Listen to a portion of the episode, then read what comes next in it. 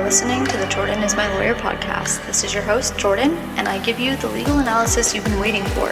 Here's the deal I don't care about your political views, but I do ask that you listen to the facts, have an open mind, and think for yourselves. Deal? Oh, and one last thing I'm not actually your lawyer. Welcome back. Happy Friday. I hope, hope you guys had a great week. Going into the weekend with some ease. We are talking about five stories today, plus a listener request. So that makes six stories. But before we get into today's stories, I just recorded the podcast. I turned off my podcast studio, checked my phone, and saw the breaking news that Donald Trump has been indicted. So while it's not going to be a full story in today's episode, I do definitely want to just touch on it really quickly on top of that, the indictment is still sealed, so there's really not that much out there anyway. But let's talk about it quickly. A Manhattan grand jury has voted to indict former President Donald Trump. Multiple people familiar with the matter said on Thursday. This makes him the first person in U.S. history to serve as president and then be charged with a crime. The grand jury has been hearing evidence about this hush money paid to Stormy Daniels during his 2016 presidential campaign, allegedly to keep her from saying she had a sexual encounter with him years earlier. Now, what he's accused of is paying $130,000 in hush money to Stormy Daniels. Hush money in and of itself is not illegal, but it was supposedly the way it was accounted for that got the attention of the Manhattan District Attorney. With that said, as I said before, the indictment is still sealed, so the specific allegations are not clear as of now, but Manhattan District Attorney Alvin Bragg and his investigative team were probing whether Trump falsified business records connected to the payments in a way that could constitute a campaign finance violation because falsifying business records is a misdemeanor, but it can be brought up to a felony if it was done in furtherance of another crime like a campaign finance violation. So that's what we know. We know that on Thursday, when this news broke, Donald Trump was at Mar a Lago and it's unclear how he would be brought to court in New York to answer the charges, but security will definitely be a concern given the nature of the situation. Um, now, one other thing I do want to say that m- some people may not know the Constitution actually doesn't prohibit anyone from running for presidency who's been charged or convicted of a crime. So while this grand jury voted to indict Donald Trump, he has not yet been convicted. But even without the conviction, even just being charged with the crime, he's still able to run for president. And even if he is convicted, there's still nothing that prohibits him from running for president. So I did just want to clear that up. And, you know, obviously, as more comes out, which I'm sure it will, I'm recording this at 7 p.m. on Thursday. I'm sure by the time you guys hear this at 5 a.m. tomorrow, even more will be available. Now, I do say this in a second because, again, my episode is already recorded. So I'm, you're going to hear me say it in a minute, but I do have an Instagram and a TikTok account. A lot of you guys do follow me on there as well. But if you don't, it's Jordan is my lawyer. Because my next episode is not going to be until next Friday, I will be covering this story on TikTok and Instagram. So definitely follow me on there if you don't already. But that is the latest on former President Trump's indictment. So, with that being taken care of, let's get into today's recap and what stories we are going to dive into. We're going to be having a little discussion about gun control following the Nashville school shooting. We're going to be talking about TikTok bans. So, I'm going to cover the Restrict Act briefly, not too much, but I'm going to kind of turn it into more of a discussion on why I don't think we're going to see a TikTok ban anytime soon, and one bill that was just blocked in the Senate. The third story is going to be about the Wall Street Journal reporter that was arrested in Russia on espionage charges. The fourth story is the bill in Kentucky that was overridden by Kentucky lawmakers that pertains to transgender um, rights or healthcare rights, if you will. Then we're going to get into Idaho becoming the fifth state to allow the firing squad for executions. And our last story, which was a listener request, is going to be in regards to that Brazil and China deal announcement in which they said that they're not going to be trading with the US dollar anymore and instead using their own currencies. So that'll be our last story. I am pretty excited for this episode. Honestly, I think there's a lot of really good stories to uh, to talk about here. So before we get into it, as always, please leave, leave me a review on whichever platform you listen, whether that be Spotify, Apple Podcasts, Google, whatever it might be. Oh, and I do have news for you. I have started putting the podcast episodes on YouTube again. So if you ever want to watch on YouTube, it's not going to be me in the video, it's just going to be kind of a static screen. But if you want to listen to them on YouTube, you can do that. My channel is Jordan is my lawyer, just like everything else.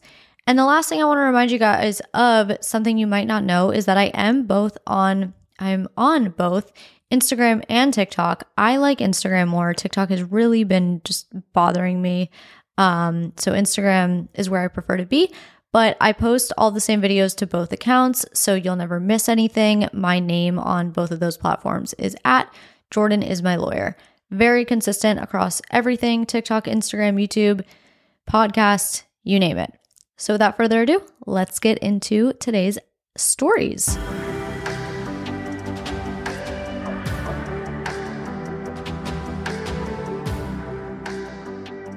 As we all know by now, on Monday, a 28 year old walked into the Covenant School in Nashville, Tennessee, and killed three children and three faculty. It is very hard to find the right words. It's hard to talk about this in the way that I talk about everything in an unbiased, impartial manner. Gun control and the Second Amendment are very controversial, but I think we can all agree that no one should have died that day in the way that they did. Um, so I'm going to have a discussion about gun control, about what's been talked about since the shooting, but I'm going to do so in a very I guess I guess I'm going to remain the same. I'm going to be impartial, but I don't want anyone to wonder how I can talk about something of this nature in such a way, like how I can have no emotion towards it. That's just, I mean, it's my job and that's that's what I do. I'm not going to talk about the timeline of events that took place. I don't want to give the shooter any sort of recognition at all. So instead, like I said, I'm just going to turn this into a story about executive action and gun control. And as always, it'll be unbiased, just the facts. Following Monday's shooting, President Biden told cameras in part, quote, I have gone to the full extent of my executive authority to do on my own anything about guns. The Congress has to act, end quote. What did he mean by that? Well, coincidentally, about two weeks ago, on March 14th, he issued an executive order and it was titled Executive Order on Reducing Gun Violence and Making Our Communities Safer. And it briefly discusses the Bipartisan Safer Communities Act that was signed into law last year. And he just reiterated, you know, he continues to call on Congress to take additional action to reduce, quote, gun violence, including by banning assault weapons and high capacity magazines, requiring background checks for all gun sales, requiring safe storage of firearms, funding the Safer America Plan, and expanding community violence intervention and prevention strategies end quote.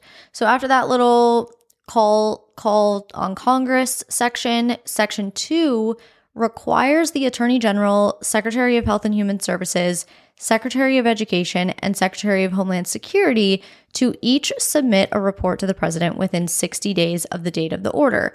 And what their report is to do is describe the actions that the, you know, respective agencies have taken to implement this bipartisan Safer Communities Act that was that was signed into law last year.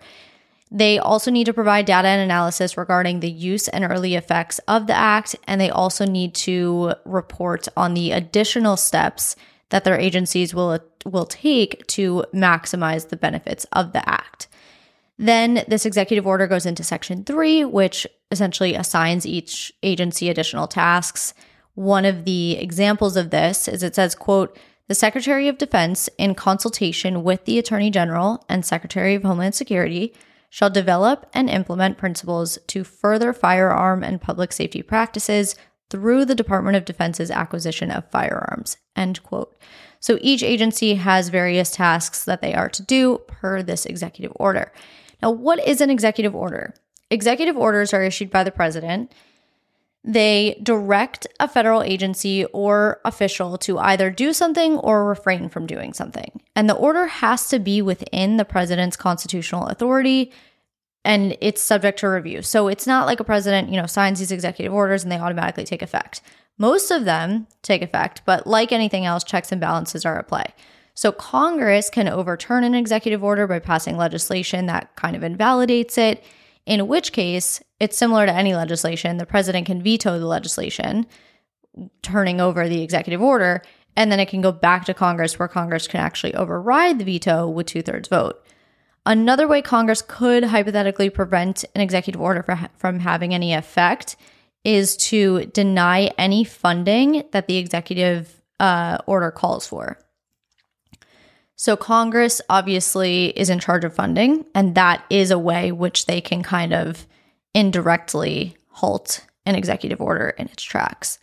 The courts also have a say. So, a court could stay enforcement or even overturn an executive order, but that's only if the executive order goes beyond the president's constitutional authority.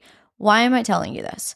It's not because the executive order that I just talked to you about is at risk of being overturned, but I want to tell you this because, as you can see, the legislative branch, the executive branch, and the judicial branch all work together.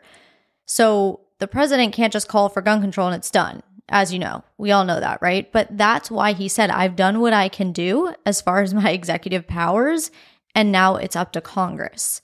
So there's a video circulating of a contentious exchange between two congressmen that fairly accurately portrays the, you know, separate views of the Republicans and Democrats.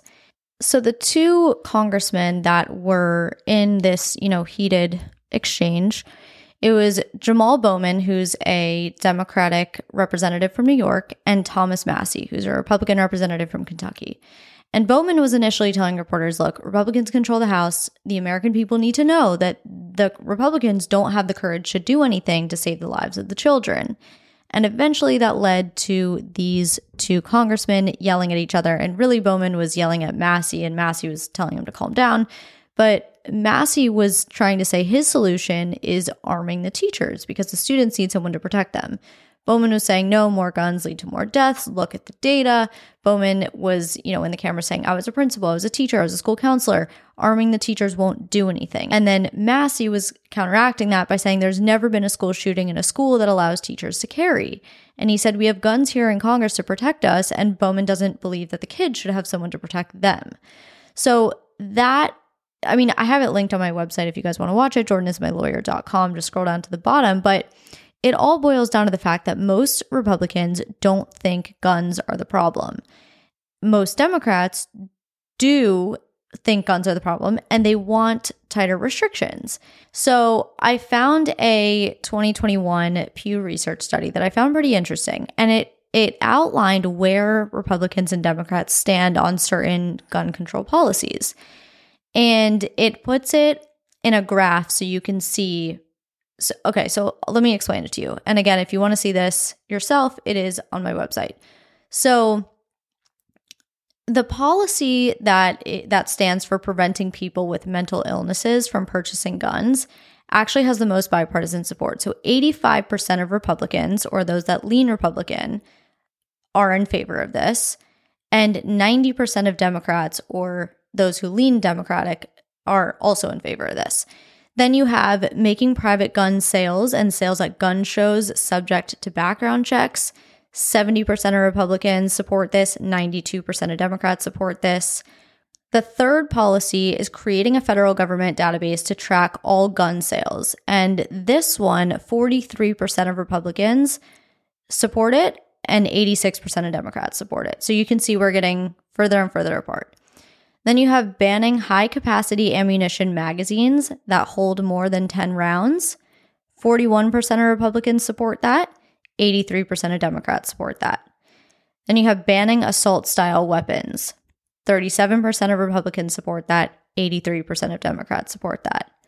You have allowing people to carry concealed guns in more places. 20% of Democrats support that, 72% of Republicans support that allowing teachers and school officials to carry guns in K through 12 schools. 24% of Democrats support that, 66% of Republicans support that. So, more Democrats support allowing teachers and school officials to carry guns in K through 12 schools than allowing people to carry concealed guns in more places. Whereas less Republicans support allowing teachers and school officials to carry guns in schools versus allowing people to carry concealed guns in more places. Allowing people to carry concealed guns without a permit, 8% of Democrats support that, 35 of Republican, 35% of Republicans support that.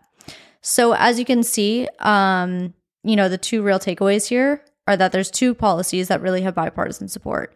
That those being preventing those with mental illness from buying guns, and then also subjecting private gun sales and gun show sales to background checks. On the flip side of that, both parties oppose allowing people to carry a gun without a permit. So that's a little bit about gun control, a little bit about what the conversations have been since the Nashville school shooting. And, uh, you know, there's still a very divided view on this. So, and this might be interesting. I've been posting some more polls on my Instagram. So, whenever I share a news article, I'll ask my followers what they think about it or if they agree or disagree. And maybe I'll do a little poll on where my followers stand with gun control. So, with that, let's move on to story number two, which is the TikTok ban. All right, really, I should say TikTok bans, plural, because there's a few of them circulating right now. And there's a, a lot of people on TikTok that have been talking about this Restrict Act. So, it's also known as Senate Bill 686, or known as Restricting the Emergence of Security Threats That Risk Information and Communications Technology Act, aka the Restrict Act. No one's going to say that many words to talk about a law or a bill, not a law, just a bill. So, this was introduced in the Senate on March 7th, and it authorizes the Secretary of Commerce to review and prohibit certain transactions between people in the US and foreign adversaries. And the reason that people are talking about it, I saw this TikTok video that had like 11 million views or something like that. The reason that people are talking about it is because it, it the Restrict Act doesn't just cover TikTok. So it lists potential banned software and hardware as wireless networks, modems, routers, home cameras, VPNs, and and that covers any of those things plus more if any of them are used to communicate with foreign adversaries. So, if it connects to the internet, the federal government has the power to monitor it. That's basically what it is in a nutshell. However, this isn't this is just a bill. It's not a law. And I understand that there's a lot to it and people are worried. Before I kind of talk about why I don't think this is going to go anywhere, uh, just a note is that it actually makes it a criminal act to use a VPN to access banned content. So, for example, if TikTok were to be banned and you were to use a VPN to access TikTok, you could go to jail and pay a pretty big fine. But why do I say we don't really have to worry about this right now? That's because lawmakers really are not ready to ban TikTok. They just don't know what they want to do with it. They don't know the extent of what they want to do with it. So there was another bill called No TikTok on United States Devices Act, and it was just uh, it was just introduced in the Senate, but they tried to force a vote on it. So Senator Josh Hawley of Missouri is the one that tried to force this vote on it. And he thought, look, it has bipartisan support. Why not? Like, let's just push it through. It was blocked. So the move to force a vote is usually reserved for non controversial bills, and it, it just allows the bills to pass through the Senate quickly, so longer so long as no member objects to it. But if just one member objects, like in this case, then it doesn't work. So Josh Hawley of Missouri thought that this, you know, was a no-brainer. He he tried to force a vote on this and it was blocked. He actually used this method of forcing a vote last year with the bill to ban TikTok on government devices, and that actually passed. So he thought that this one, I don't know, maybe had a shot too, but it didn't. So Senator Rand Paul objected, and he said that banning TikTok would be censoring Americans, and that there were two clear reasons that he didn't support the bill. One was that it would limit the speech of Americans, and two was that it would run afoul of rules that prevent a piece of legislation that declares a company guilty of a crime. Now, what's interesting is that one of Rand Paul's campaign donors is actually the largest US investor in TikTok. So it begs the question like, did that have an influence? I don't know. It's not really for me to say, but an interesting fact nonetheless. So there's a lot of you know, questions of is TikTok going to be banned? What is a ban going to look like? A lot of fear that something like this is going to pass. This is not like something like the Restrict Act that allows the federal government to monitor anything with internet access is honestly unrelated to TikTok. Like that's just taking it 20 steps further than it needs to go. And what's what the issue is right now is TikTok. And yeah, it is, you know, US user data and protecting US user data. But the the core of the issue right now is TikTok. So if we do see a ban, my feeling is that it's going to be a TikTok ban. This Restrict Act, it doesn't even mention TikTok. So that's the story on that. I still stand by the fact that we don't even know if we'll see a TikTok ban. There's a lot that goes into it. A lot of the lawmakers, while they think TikTok is a danger, they also think there needs to be a lot more thought put into a ban before it's actually implemented. So I I understand the concern behind this Restrict Act, but I just wouldn't uh I wouldn't I wouldn't focus too much on it right now. Like I said, that was just going to be a quick recap of what's going on at the TikTok ban. Let's move on to the third story, which is that a Washington Washington Wall Street Journal reporter was captured in Russia. So Russia has arrested yet another American. This time it is a Wall Street Journal journalist and he was arrested on suspicion of espionage. The first time that an American journalist journalist has been I cannot talk the first time an American journalist has been detained on accusations by Moscow of spying since the Cold War. According to Evan Gershkovich's profile, Evan Gershkovich is the journalist that was arrested. He covers Russia, Ukraine, and the former Soviet Union, and he was previously a reporter for a French publication, the Moscow Times, and a news assistant for uh, at the New York Times. He is accredited in Russia, so he's, I mean, he's based there. Russia says that he had been trying to obtain state secrets relating to the activities of one of the enterprises of the Russian military industrial complex. This is a claim that the Wall Street Journal categorically denies. They've asked for Russia to please send him back home, but Russia is not doing that. A Russian district court in Moscow said that Gershkovich will be detained until May 29th. That's pretty much all we know at this point because Russia keeps a lot under wraps. The US government might also have an interest in keeping things under wraps as well. Trials like this in Russia can take months to unfold, so who really knows when we'll have an update, but it'll be fascinating to see how this plays out given the recent Brittney Griner Paul Whelan situation. If you remember, the president uh, swapped Victor Bout for Brittney Griner and didn't include Whelan, who happens to be detained or sitting in jail in Russia on espionage charges as well. So now that you have two Americans in Russian jail, both charged with espionage, what do you do? How do you choose? How does that work? We will see with time, but that's all we know as of now.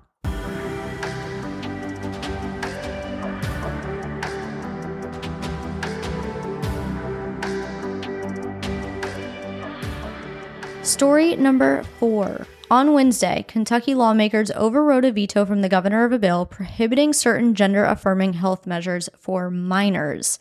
So, this was Senate Bill 150, and it passed Congress, passed both the House and the Senate, went to the governor. Governor vetoed it. It went back to Kentucky lawmakers and they overrode the veto. So let's talk about this SB 150 really quick. First, it discusses parental rights when it comes to health records at school. You know, parents have the right to know what their child's up to at school as far as health goes. And then it discusses pronouns. So let's talk about the pronoun section. So, what it says is that the Kentucky Board of Education or the Kentucky Department of Education shall not require or recommend policies or procedures for the use of pronouns that do not conform to a student's biological sex as indicated on the student's original unedited birth certificate issued at the time of birth.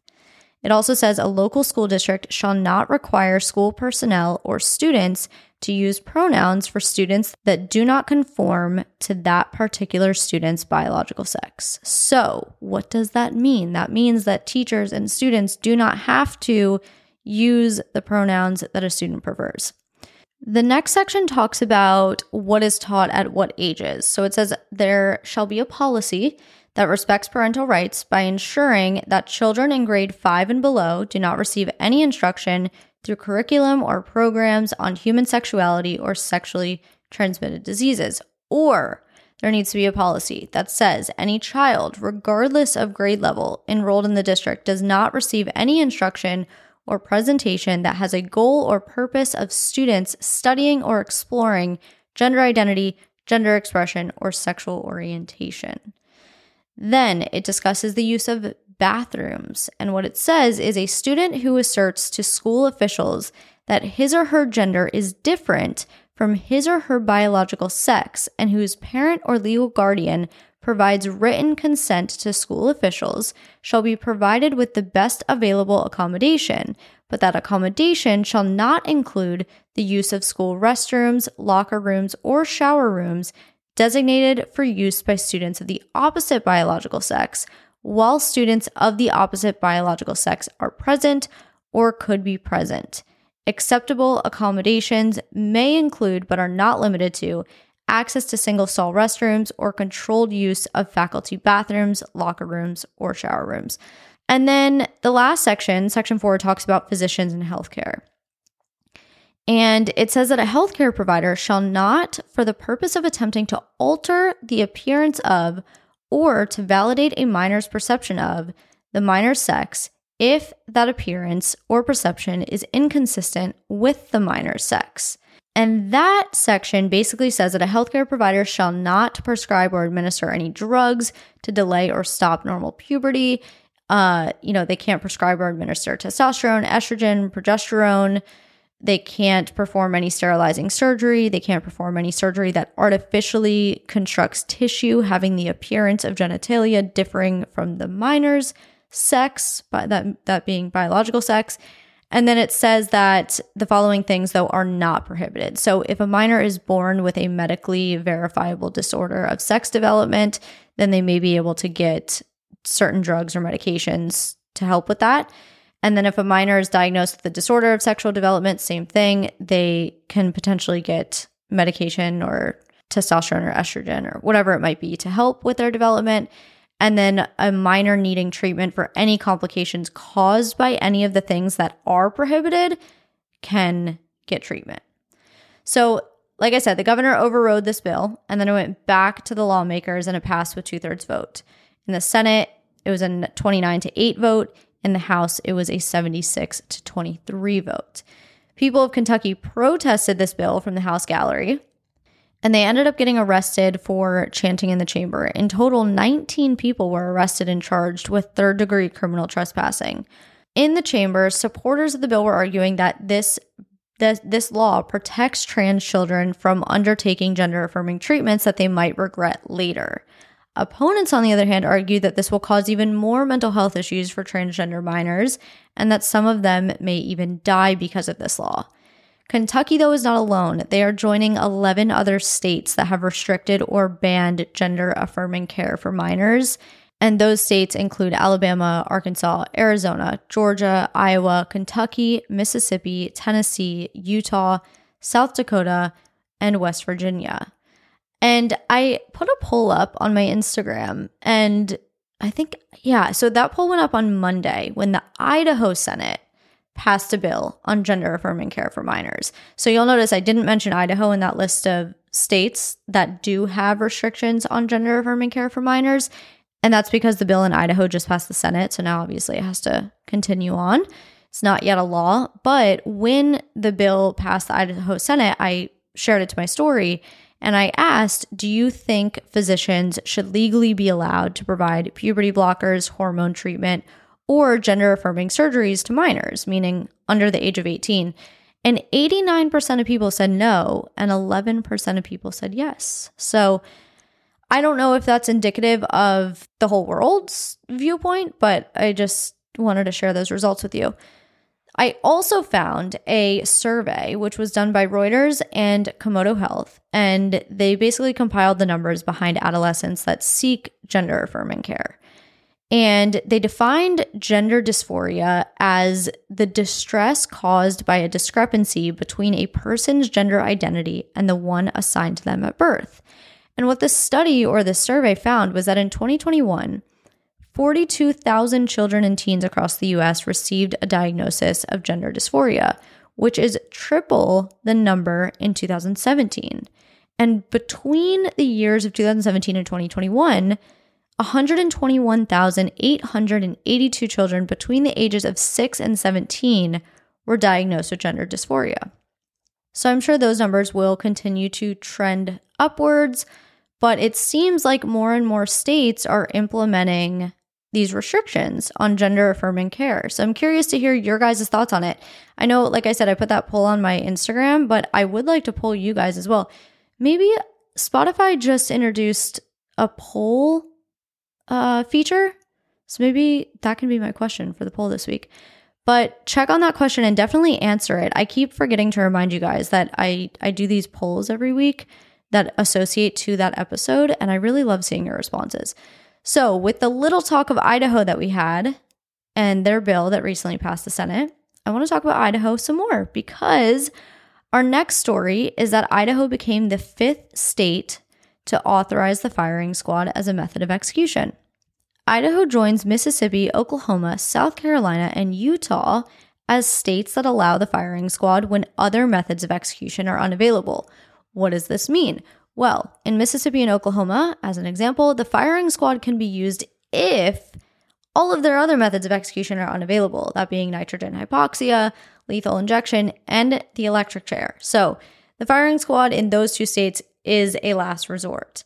South Carolina uses elect uh, the electric chair as its primary method, and the firing squad comes into play when that is unavailable.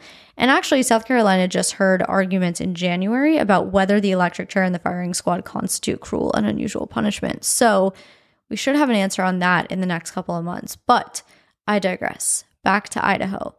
House Bill 186 was signed into law by Governor Brad Little on March 24th, and it takes effect on July 1st. Per the law, the director of the Idaho Department of Corrections has five days from the date of the death warrant to determine if the lethal injection is available. If the lethal injection is unavailable, the execution will go forward with the firing squad. Why would the lethal injection be unavailable, you ask? Well, I would love to give you an answer because this is this was one of my favorite lessons in law school and I did a little refresher for you guys so I could give you some accurate information. So, to answer this question, we have to go back to the early 2000s when the last of the European Union countries had banned the death penalty. So the UK, they were still part of the EU then, and I believe Bulgaria, if I'm not mistaken, were the last two countries. So that was in that was in 2001.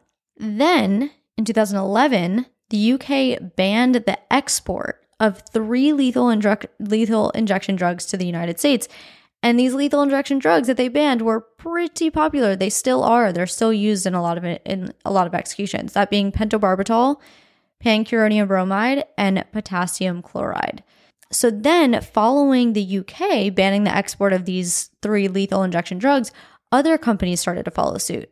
And then that same year, so later on in 2011, the EU set forth these strict export controls on drugs used in lethal injections. They wanted to ensure that these drugs couldn't be supplied to the United States for purposes of the death penalty. So that definitely made it a lot harder to acquire these drugs. Then in 2016, so like five years later, Pfizer announced that it was going to block the sale of its drugs to the United States for executions. And before this, Pfizer was the last federally approved manufacturer to supply these drugs. So after that, the facilities were like, okay, we gotta we gotta find these drugs somewhere. Um, so they started looking towards these what they call compounding pharmacies, and it's a specific type of pharmacy that makes medications for people who have certain needs, and they they make custom medications kind of for people who have need who need uh, medication that may not be commercially available or may not be mass produced. But these compounding pharmacies are not FDA approved And there's a risk of, you know, improper manufacturing or contamination. So, as an example of this, in 2018, there were 11 prisoners in Texas that were executed. Five of those 11 were yelling as they were being executed about a burning sensation. So, if you've listened to my prior podcast episodes and I've covered any executions in Texas, you know that their drug for for executions is pentobarbital. It's just a lethal dose of one drug, pentobarbital. And it's supposed to be painless, but if it's improperly compounded, or like it, sometimes in the testing procedures, it may leave these really tiny particles that are undetectable to the naked eye in the pentobarbital solution or sometimes larger particles but if if it's an untrained eye like someone who wouldn't know what to look for you can't really tell that anything's wrong with it and those particles when it's injected can irritate the vein and cause excruciating pain so this is what happened to 5 of the inmates in Texas that were executed in 2018 and they did a look into the pharmacy that supplied this pentobarbital, and it was called Green Park Compounding Pharmacy. It was based in Houston. And between the years of 2010 and 2018, this pharmacy was cited for 48 violations. And it even had its license put on hold in 2016 after it gave three children a Xanax like antidepressant rather than the, the medication that they actually had a prescription for, which was to treat high levels of stomach acid. Then, after that incident, a pharmacy tech was found to have forged quality control documents relating to that incident. So it was just a mess. Long story short, because of issues like this, states are very secretive about how how they get their drugs. So much so that 13 states actually have laws that keep their suppliers anonymous. So you can't even figure out who they who's supplying them the drugs. All of this to say that the United States is slowly running out of options, which is why some states, like Idaho, are seeking alternate routes because they say, look, if it, you know, if these lethal injection drugs are one day unavailable, we we have to have a way. So that is Idaho's that's the most recent news out of Idaho that they are now the fifth state to approve the firing squad. But there are, um, I mean, as with anything, you have the supporters and the opponents.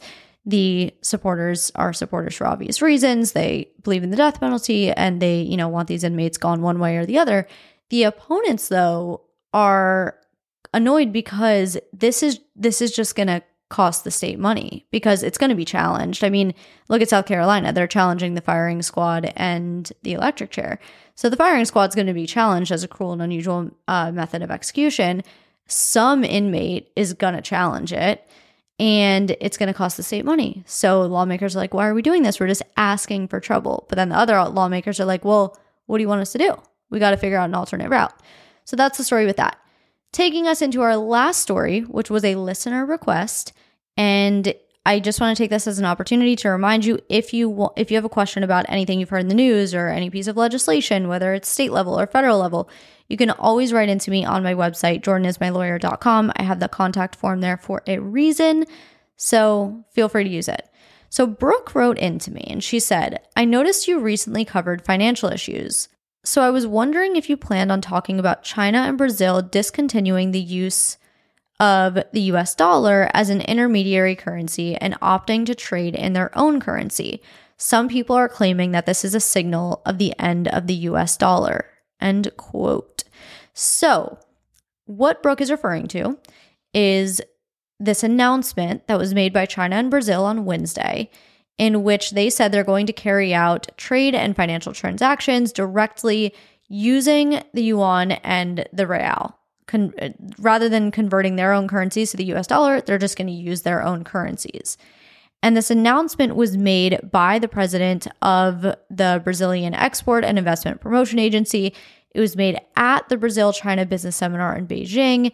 And basically, the rationale behind it was he said that this is going to reduce costs and it's going to promote even greater bilateral trade and facilitate investment. So, let's quickly talk about where China stands as a trading partner in Brazil. According to the UN Comtrade database, which provides global trade data, China is Brazil's number one export c- customer and number one import supplier. China accounts for 31.3% of Brazil's exports and 22.8% of Brazil's imports.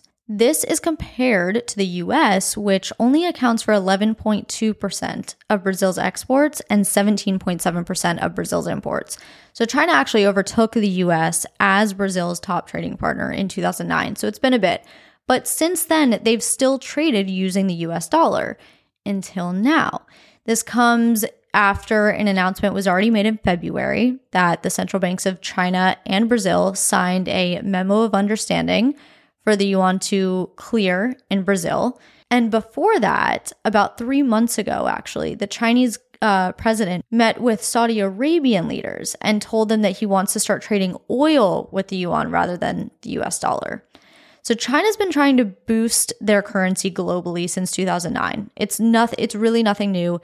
They want to reduce reliance on the US dollar, but given, you know, recent circumstances and situations, such as the war going on between Russia and Ukraine and uh, the United States implementing sanctions on Russia, countries are wanting to diversify. So I'm going to get into it. But first, I want to tell you what Ruchir Sharma said. He's the head of Rockefeller International. He's also an investor, a fund manager, author, and a columnist for the Financial Times. And this is what he said. He said, quote, Everyone thinks of the dollar as a safe haven, but with everything going on lately in our financial market, people are seeing the dollar can't rally like they thought it would.